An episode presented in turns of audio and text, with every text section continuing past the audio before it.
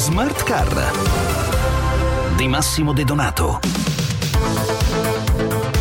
In un periodo fitto di dibattiti sui limiti di velocità nei centri urbani, il tema della sicurezza stradale è diventato ancora più centrale. Ma come se la sta cavando il nostro paese sul fronte incidenti e sul rispetto del codice della strada? Sono Massimo De Donato e stasera ne parliamo con Sergio Lanfranchi del centro studi Autoscout 24.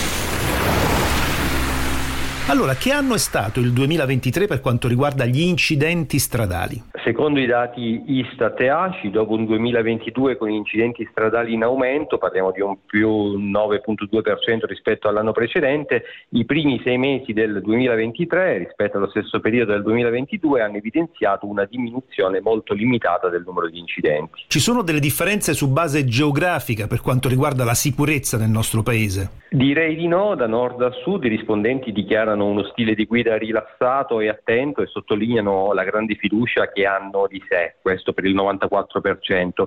La maggioranza delle preoccupazioni rientra nelle condizioni stradali e nella distrazione di altri. Ecco, in merito alle condizioni stradali, gli automobilisti del Sud Italia hanno manifestato una preoccupazione maggiore. A proposito proprio di questo e a proposito dei comportamenti, quali sono quelli percepiti come più a rischio per la sicurezza? Ecco, sono proprio gli altri guidatori, per il 73% dei rispondenti e i pedoni, a preoccupare principalmente gli automobilisti italiani, ovvero tutto ciò che può avere a che fare con la distrazione di altre persone anche la presenza di buche si conferma una grande fonte di apprensione indicata da oltre la metà del campione. Al contrario, solo il 3% pensa che superare i limiti di velocità sia pericoloso e infatti ben 7 utenti su 10 dichiarano di eccedere a volte o spesso i limiti imposti sia a livello urbano che extraurbano. Ecco, il tema dei limiti di velocità, quanto è percepito dagli utenti? Allora, tendenzialmente, secondo la nostra ricerca, in generale il codice della strada è giudicato positivamente in termini di sicurezza da quasi 6 utenti su 10.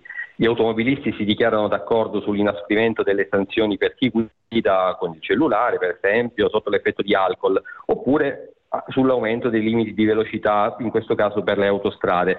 Ma eh, c'è ancora molto da fare sul fronte dell'educazione stradale ecco, per promuovere il rispetto delle regole. Secondo i rispondenti, infatti, per il 14% nello specifico di questi, usare il eh, cellulare senza auricolare, senza via voce è ritenuto corretto se la telefonata per esempio è urgente. Allo stesso modo anche l'assunzione di alcol seppure in eh, piccole eh, quantità e quindi questo sicuramente è un comportamento da sconfiggere. Insomma, c'è una percezione sicuramente limitata da parte degli utenti sui temi della sicurezza stradale, ma invece il famoso tema dei 30 orari all'interno delle città, che probabilmente non era oggetto all'epoca del vostro studio, come sarebbe eh, percepito ecco, dal suo osservatorio, secondo lei, dagli utenti? Ma tendenzialmente eh, immagino oh, bene, però se contestualizzato in determinate zone della città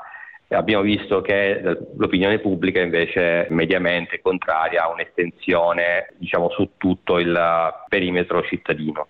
Sono previsti altri studi nei prossimi mesi per approfondire queste tematiche in generale della sicurezza stradale? Sicuramente il centro studi di Autoscout 24 è da sempre attento ai temi legati alla mobilità e quindi anche a questioni riguardanti la sicurezza stradale. Ecco, sul tema della circolazione stradale e della sicurezza stradale incide anche probabilmente quello della vetustà del nostro parco circolante. In che modo? Eh sì, esattamente, guidare un'auto con uh, molti anni, oltre diciamo, alla, alla questione ambientale, può portare anche a un maggior rischio alla guida, nel senso che le vetture eh, più recenti, sia nuove ma anche appartenenti al mercato dell'usato, hanno a bordo una tecnologia adeguata sicuramente a prevenire gli incidenti stradali e a portare il guidatore a concentrarsi solo ed esclusivamente sull'attività eh, che deve essere unica, che è quella di guidare il mezzo. Bene, termina qui anche questa puntata di Smart Car. Salutiamo e ringraziamo il nostro ospite Sergio Lanfranchi del centro studi Autoscout 24. L'appuntamento con Smart Car torna come al solito domani alle 20.50 circa.